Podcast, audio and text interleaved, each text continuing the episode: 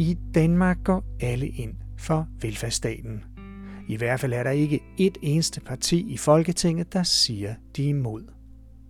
Men hvordan kan så forskellige partier som Dansk Folkeparti, Enhedslisten, Liberal Alliance, SF, Venstre og Socialdemokraterne alle være for den verdensberømte danske velfærdsstat?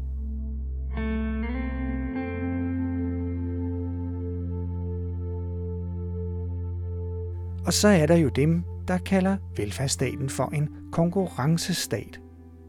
Og det er, siger de, en måde at fremtidssikre vores velfærd på.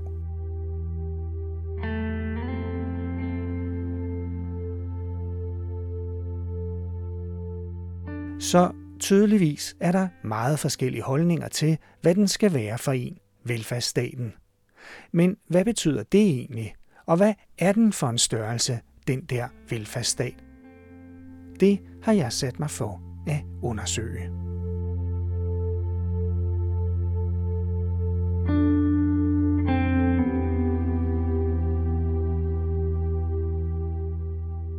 I podcastserien Velfærdsland går jeg på opdagelse i den velfærdsstat, som et stort flertal af os danskere er enige om at være stolte af. Sammen med min medredaktør Sandra Mia Susgaard undersøger jeg, hvordan mødet med velfærdsstaten opleves af dem, der faktisk har brug for hjælp. For en ting er sikker. Der er ofte ret langt mellem forestillingen om en velfærdsstat med et solidt sikkerhedsnet og så den virkelighed, jeg selv har mødt. Mit navn er Nalle Kirkvåg. Jeg er blandt andet uddannet som journalist fra Roskilde Universitet. Siden 2009 har jeg været ansat som ekstern lektor på Københavns Universitet og siden 2015 også på Roskilde Universitet. Og så har jeg en særlig helbredsmæssig udfordring, der gør, at jeg desværre har brug for hjælp fra velfærdsstaten. Jeg har nemlig i 25 år levet med omfattende kroniske smerter på grund af en trafikulykke i 1990.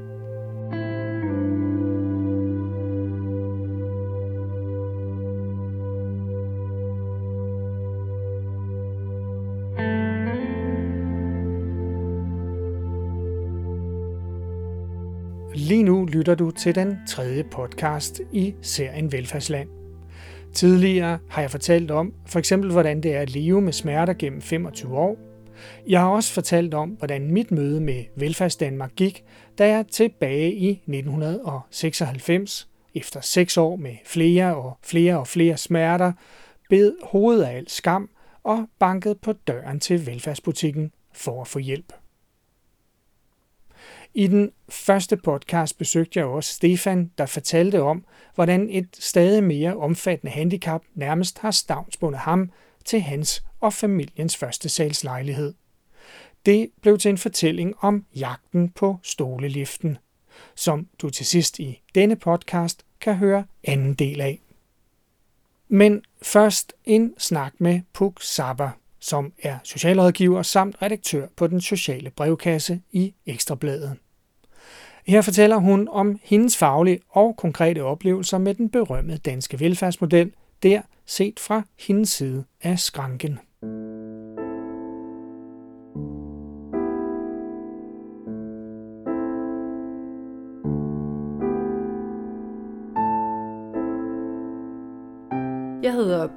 Saba, og jeg er uddannet socialrådgiver i 2000, og øh, så er jeg brevkasseredaktør på den sociale brevkasse i Ekstrabladet, hvor jeg også besvarer rigtig mange mangeartede sociale øh, problemstillinger, som folk har rundt omkring i landet.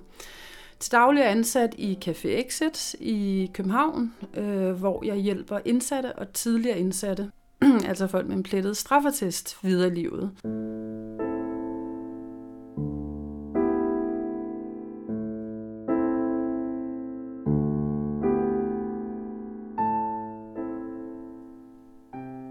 Og således introduceret til socialrådgiveren Puk Saba.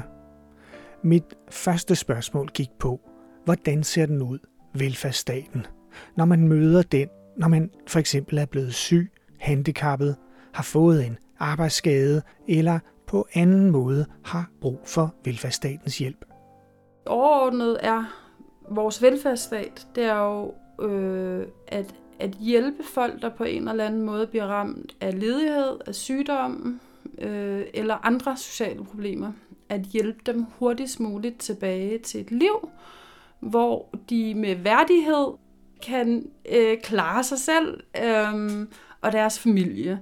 Og det har vi udviklet nogle øh, systemer, som på en eller anden måde skal være behjælpelig med, at man kan bevilge nogle ydelser eller nogle... Øh, det er jo en velfærdsbutik, så vi har jo ligesom lavet nogle hylder, hvor man kan gå hen, hvis man bliver syg, hvis man bliver ledig, eller hvis man bliver misbruger, så kan man gå hen og gratis få en vare, fordi vi alle sammen betaler ind til en kasse, der gør, at vi ikke kan have, at folk kan rende rundt syge, misbrugere, uden forsørgelse osv. Så vi forventer jo også, at når det er, vi så enten bliver syge, ledige eller får sociale problemer, at vi kan få en hjælp, hvis vi når dertil.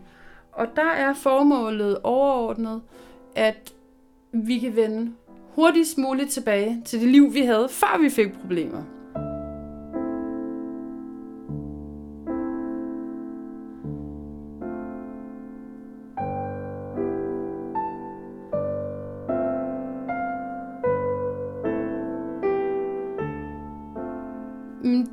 Kan så sige, selve indsatsen, øhm, som der så er i den butik, i den der velfærdsbutik, når vi går hen i den, så kan mange virkelig få et chok.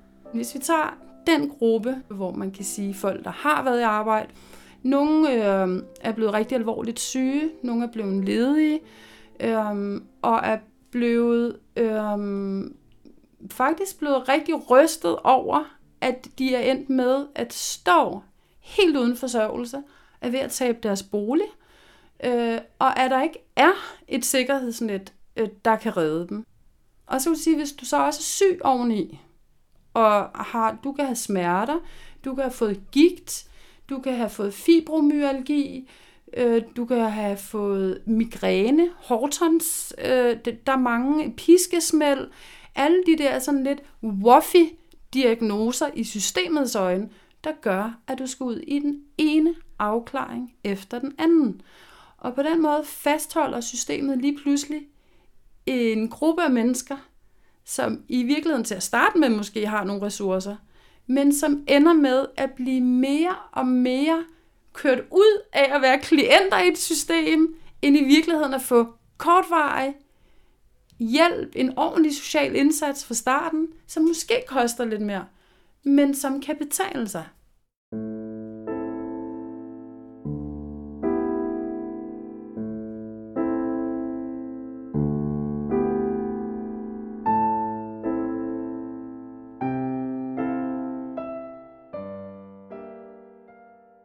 Et eksempel er revalideringsydelsen, som man mere og mere er gået fuldstændig væk fra at bevilge. Øhm, det er så svært at få revalidering i dag, som man skulle næsten tro, at det var en førelsespension. Sådan oplever jeg det i hvert fald, når jeg ser dem, der får afslag. En revalidering er en økonomisk ydelse, man kan søge, hvis man har særlige behov i forbindelse med at tage en uddannelse. Ideen med revalidering er, at man får ro til at uddanne sig, så man derefter kan blive selvforsørgende. Det er altså en slags investering i et menneskes fremtid. Det er kun muligt at komme i betragtning til revalidering, hvis man har en begrænset arbejdsevne, og man ikke har mere SU tilbage. Selv med nogen, der har siddet mange år i fængsel, hvor de sidste del af deres afsoning øh, fra Kriminalforsorgens side har fået lov til at følge uddannelse, er godt i gang. Har de, de kan ikke komme ud, så kan de ikke få kontanthjælp, for du kan ikke få, når du er påbegyndt uddannelse. Så du kan ikke få kontanthjælp, men de kan heller ikke, nogen har opbrugt SU, så de kan ikke få SU. Ergo, så kan de ikke fortsætte den uddannelse. Og for nogen har de meget kort tid igen.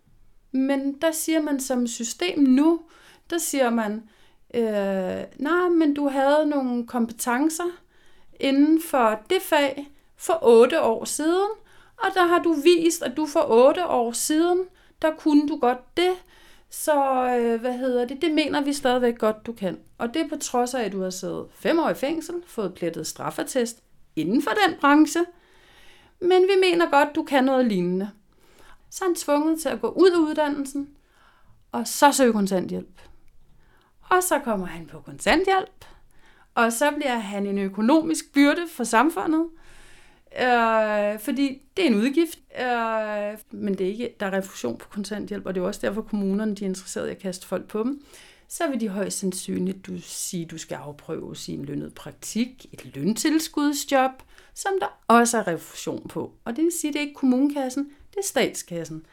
Og fængsel, det er også statskassen, så pyt vær med, om du ryger i fængsel igen. Men en fængselsplads koster en lukket, et lukket fængsel omkring 40.000 kroner om måneden. Øh, det er mange penge. Og øh, for de 40.000, der kunne den mand have fået det halve og gjort sin uddannelse færdig.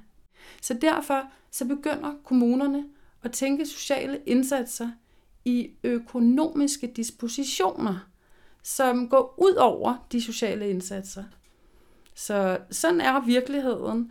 Den er benhårdt styret af kastetænkning, også i forhold til det sociale område.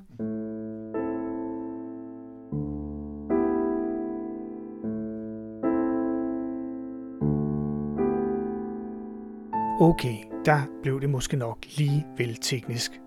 Refusion, det er penge, som kommunerne får retur fra staten. Der er altså nogle typer ydelser, som kommunerne i første omgang betaler, og som staten senere refunderer. Meget kort sagt, ja, så får kommunerne dækket 30 procent af deres udgifter til kontanthjælp og revalidering. Men fordi kontanthjælpen er en lavere ydelse end revalidering, ja, så er der et pres på kommunernes social- og arbejdsmarkedsforvaltninger for at bevilge den ydelse, der er billigst og dermed økonomisk bedst kan svare sig for den enkelte kommune.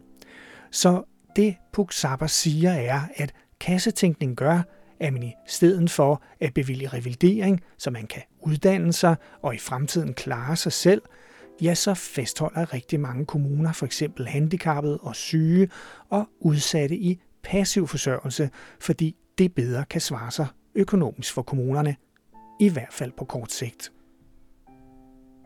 Det er det, der er så kontraindicerende i det, synes jeg i hvert fald. Og hvis man tænker på cost-benefit, altså rent økonomiske beregninger, så har jeg aktuelt en sag, hvor en mand mangler et år af en uddannelse som datamatiker på Københavns Universitet. Taget det meste af uddannelse af uddannelsen i fængslet.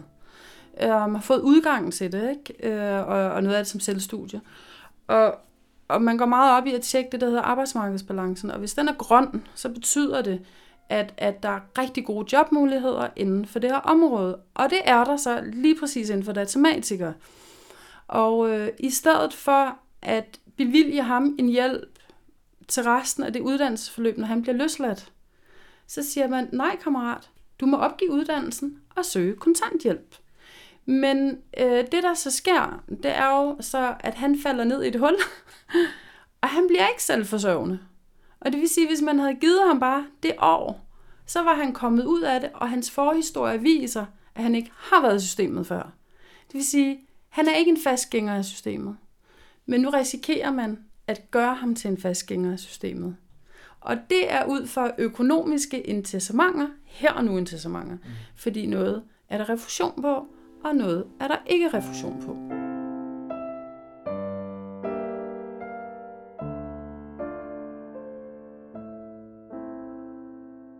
Altså en ting er, at man fastholder folk, men man gør mig også mere syge, fordi man bliver syg af at være i de her systemer i, i flere år.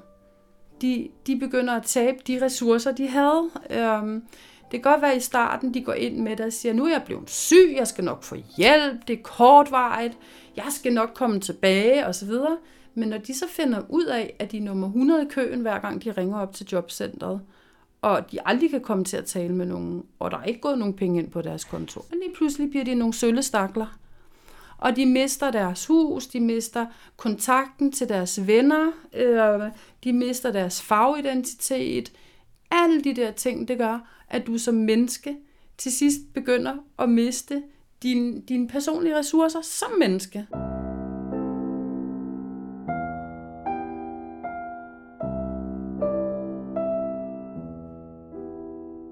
Og til sidst har jeg selvfølgelig også spurgt Puk Zappa, hvad man så kan gøre, hvis man faktisk vil væk fra den her passive forsørgelse og opnå, at dem, der har brug for velfærdsstatens hjælp, kommer tilbage på arbejdsmarkedet, hvis de vel og mærket kan arbejde.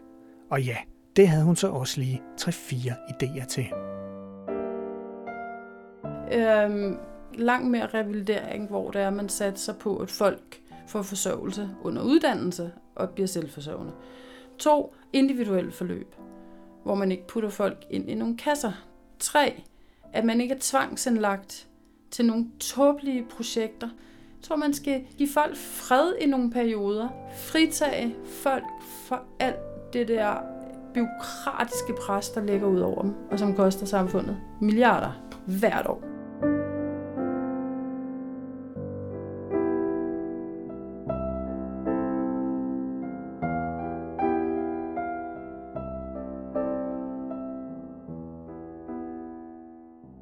Denne ro på, som Puxaba anbefaler, man tilbyder for eksempel kroniske syge, det kan jeg godt genkende. For jo tak, ro på er super relevant, for eksempel også for en som mig.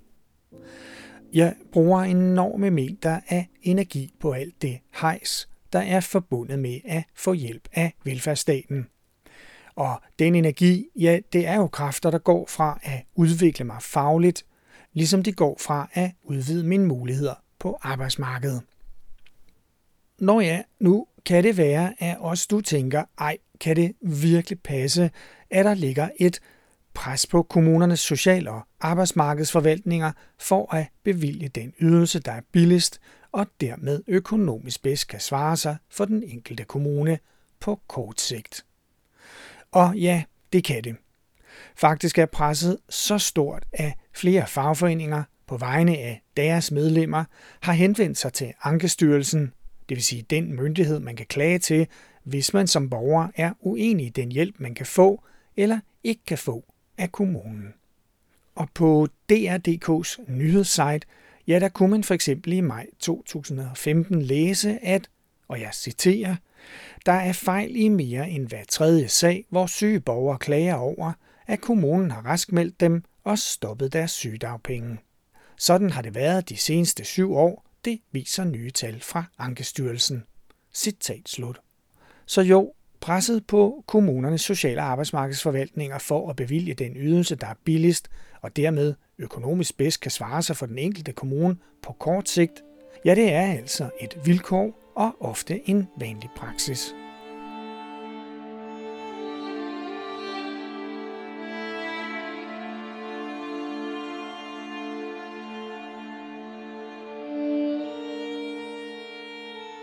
Som jeg nævnte i indledningen, var der i den første velfærdsland også en fortælling om Stefan og hans jagten på stoleliften. Det er dels en fortælling om et handicap, der gør, at bare det at gå ned og op igen fra familiens første salgslejlighed er så krævende, at alene det ofte koster ham nærmest alle hans ressourcer for den dag. Skal jeg sørge for at holde godt fast i gelænderet, når jeg går? Fordi jeg skal tage et trin ad gangen, og jeg skal sørge for, efterhånden skal jeg sørge for at både have styr på at holde fast i gelænderet, der kan jeg lige lægge venstre hånd, og så kan den glide ned ad gelænderet, og skulle jeg snuble, så kan den forhåbentlig, forhåbentlig kan venstre hånd lige gribe bare lidt, ikke? Og lige sådan, når jeg skal op igen, der, der skal jeg nogle gange, når jeg er træt, så skal jeg tage et trin ad gangen, så kan jeg gå op med højre ben først, og så løfter jeg venstre ben med op bagefter. Altså jeg har det, der hedder en venstresidig kraftnedsættelse, så jeg kan cirka en tredjedel af hvad jeg kan i højre side, det kan jeg i venstre side. Så når jeg skal op ad trappen, så skal jeg, nogle gange kan jeg løfte venstre ben med, med op nemt, så kan jeg tage, gå normalt på trappen, og nogle gange så skal jeg bare tage trin ad gang og løfte venstre ben med op. Og så er jeg træt, når jeg kommer op. Så skal jeg sidde ned eller ligge ned.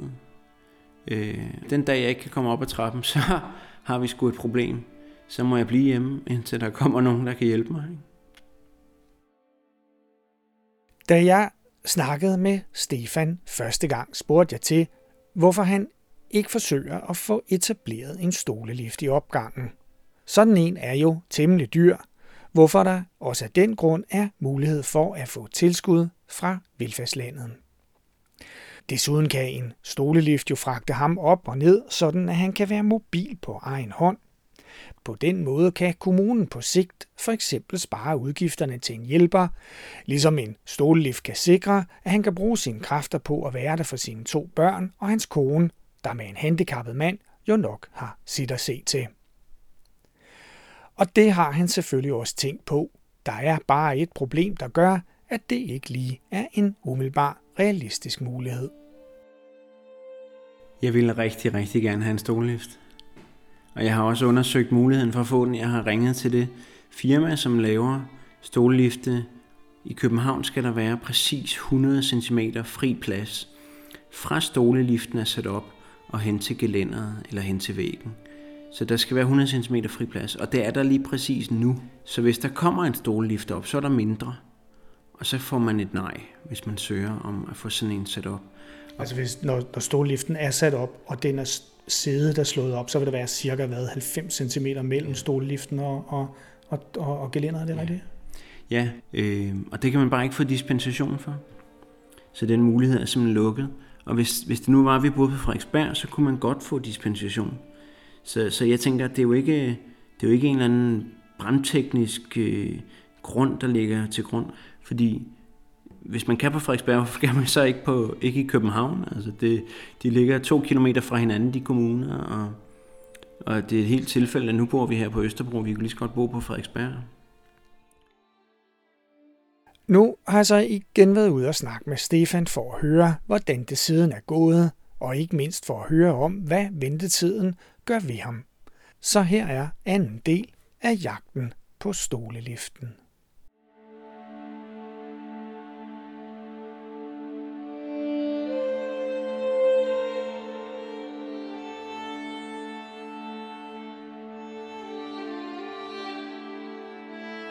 Mit navn er Stefan Czartoriski.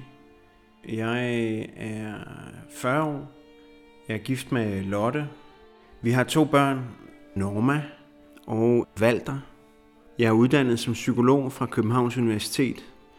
Øh, ja, og så har jeg sklerose.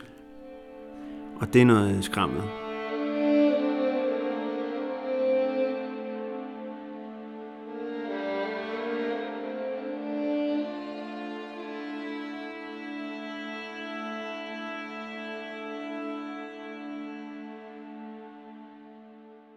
Siden vi snakkede sammen sidst, så har jeg skrevet en mail til kommunen øh, og spurgt til, om det var muligt, om det var rigtigt forstået, at man ikke kunne få en dispensation til at få sådan en stolelift sat op.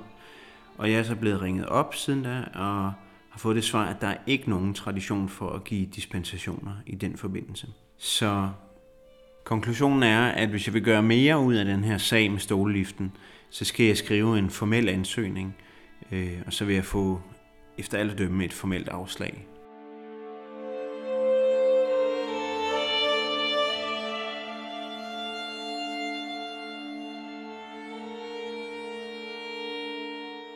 Nu gik der jo ikke så lang tid fra du skrev den mail til du blev ringet op. Det er jo usædvanligt, men dejligt at, at blive ringet op så hurtigt. Nu kommer det så til at, nu skal du så skrive den her mail og, og, og, og lave den her formelle ansøgning, og så kommer der igen til at gå noget tid. Hvad, hvad, hvad, hvad gør den her ventetid ved dig?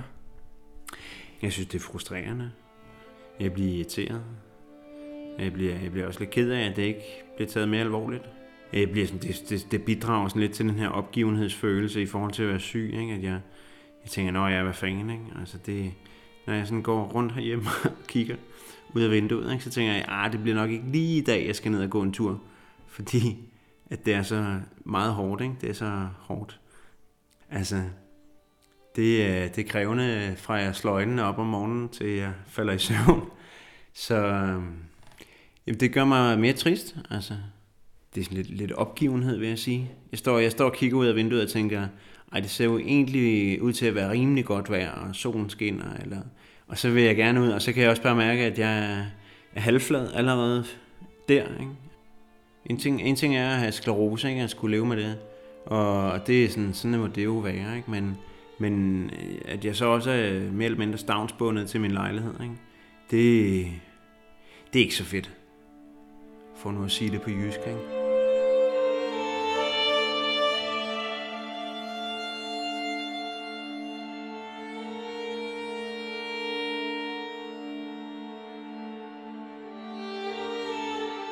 Tænker også, at når, når man er kronisk syg, og altså, nu kan man sige, nu har vi jo to meget, to meget forskellige former for handicap, men jeg ved da i hvert fald fra mig selv, at, hum, at godt humør og overskud er utrolig vigtigt, fordi bare, bare det at komme ud af sengen, bare det at overhovedet komme gennem morgenmaden, kan være ekstremt vanskeligt og krævende, energikrævende. Så hvis man, hvis man så oven købet bliver berøvet den handlefrihed, det for eksempel er at komme uden for en dør, altså forsvinder det der humøroverskud, der gør, som man har brug for, når man er syg. Virker det gen, altså, er det genkendt for dig? Ja, meget. Altså, der, går, der er jo nogle dage, hvor jeg sådan tænker, nu, jeg bliver simpelthen nødt til at komme udenfor for at øh, få lidt luft, og for at bevæge mig lidt, og se nogle andre ting end øh, stuen herhjemme, ikke? Og måske hilse på nogen på gaden, eller... Så sker der jo lidt, ikke? Altså... Og, og de dage, hvor du ikke kommer ud, hvordan, altså hvad gør det helt konkret ved humøret?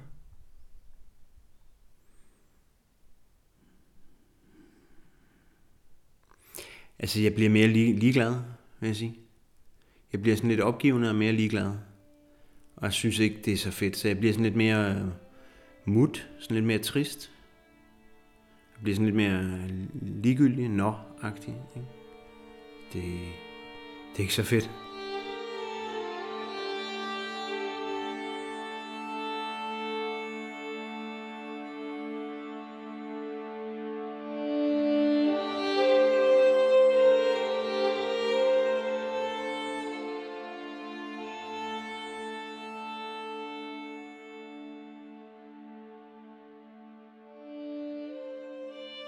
så er der jo nok en eller anden, der vil tænke, hvorfor flytter han ikke bare? Altså det, det har vi også, det er også klart en overvejelse af det. Øh, den dag, jeg ikke kan komme op ad trappen, eller ned ad trappen, så bliver vi jo nødt til at flytte.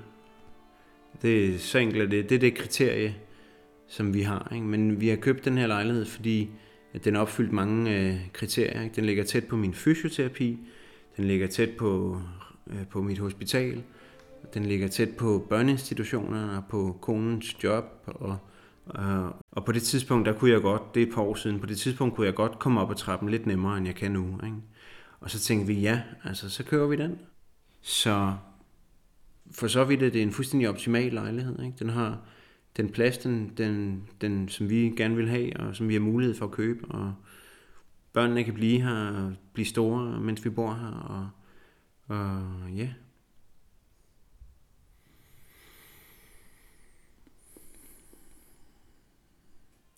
Og, og så, jeg vil, jeg vil helst ikke tænke videre end det, men ja, altså sygdommen her kan udvikle sig helt vildt, altså. Og så vil det hedde en handicapbolig, fordi jeg kan ikke, jeg kan ikke selv klare mig selv, altså jeg kan ikke gå på indkøb. Jeg kan ikke gøre rent, jeg kan ikke lave mad, jeg kan, jeg kan meget lidt, ikke? Jeg kan lige tage mit eget tøj på, jeg kan lige gå i bad og børste mine egne tænder, ikke? Men det er også det, altså.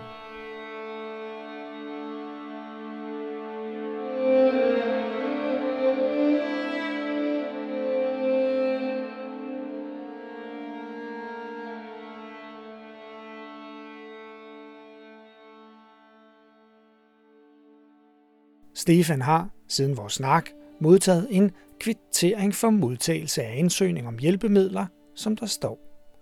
Den er dateret den 3. juni 2015, og af den fremgår, at Stefan, ifølge retssikkerhedsloven paragraf 3 styk 2, kan forvente en sagsbehandlingsfrist på 8 uger.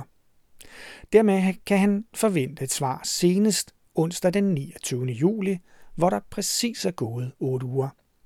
Men netop her, onsdag den 29. juli, ja, der har han stadig intet hørt fra kommunen.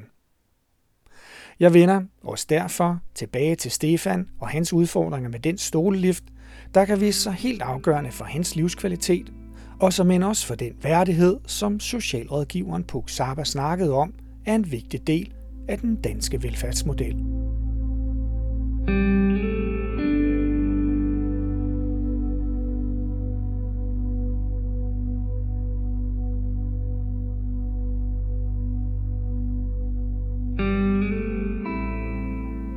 Og ja, sådan var næsten ordene for denne gang. Denne, den tredje podcast i serien Velfærdsland, er produceret og tilrettelagt af Sandra Mia Susgaard og Nalle Kirkvåg, som også er stemmen her bag mikrofonen. Musikken var dels af Kevin MacLeod og hans Virtuous Instrumenti og Gymnopedia No. 3, alle fra hans royalty-free music site incompetech.com. Der var også et nummer Better Days fra websitet Bensound, der ligeledes er et royalty-free music site. Til de nysgerrige, ja, der lægger vi et link på vores Facebook-site. Velfærdsland er produceret i samarbejde med Foreningen Pulkrumfonden. Hvis du godt kunne tænke dig at bidrage til Velfærdsland, eller du har en relevant historie, du synes, der med fordel kan fortælles, ja, så bare send os en besked, gerne inde på Facebook, hvor du let kan finde os. For os der hedder vi selvfølgelig Velfærdsland. Og ellers, ja, så er der bare tilbage at sige tak for denne gang. thank you